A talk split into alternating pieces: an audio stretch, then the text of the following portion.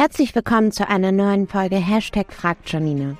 Unter dem Hashtag könnt ihr mir auf meinen oder Urbius-Kanälen auf Insta, TikTok oder LinkedIn alle Fragen rund um das Thema Immobilien stellen. Siri gibt die hier dann an mich weiter und ich liefere euch jeden Dienstag die Antwort hier im Podcast. Jetzt bin ich gespannt, welche eurer Fragen Siri heute dabei hat. Hallo Janina, welche Kennzahlen guckst du dir beim Immobilienkauf an? Moin, mein Siri. Also, die allererste Kennzahl, auf die ich schaue, ist die Wohnfläche. Ich kaufe zum Beispiel keine kleinen Wohnungen. Also die Mindestwohnfläche sollte bei mir 40 Quadratmeter plus und mindestens zwei Zimmer haben. Die nächste Kennzahl ist in meinen Augen die wichtigste. Der Marktwert im Verhältnis zum Kaufpreis. Und dann ist das Ergebnis für mich entscheidend. Sind Kaufpreis und Nebenkosten zusammen ungefähr auf dem Niveau des ermittelten Marktwerts und idealerweise sogar etwas drunter. Wenn ja, dann ist das schon mal ein guter Deal. Je weiter du natürlich unter dem Marktwert einkaufst, desto besser ist der Deal, den du machst. Warum das für mich so entscheidend ist?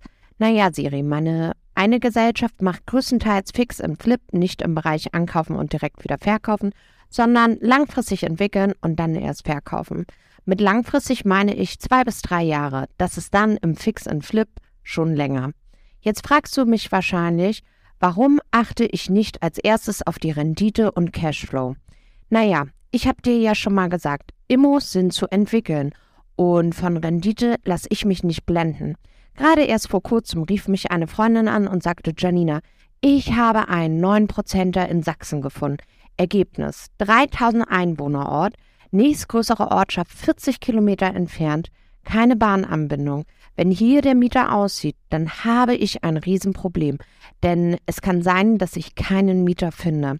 Ach ja, Siri, wenn du Immos außerhalb von Urbio findest und trotzdem meine Taktik mit Marktwert zu Gesamtkosten übernehmen möchtest, kann ich dir empfehlen, melde dich bei deinem coolen Finanzierungsteam, besser gesagt meinem coolen Finanzierungsteam.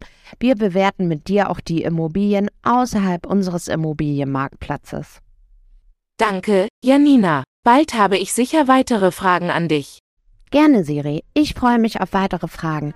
Und wer da draußen noch eine Frage hat, immer gerne über Social-Kanäle auf mich oder Urbio zukommen.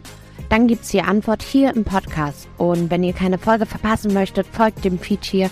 Bis nächste Woche. Mach's gut.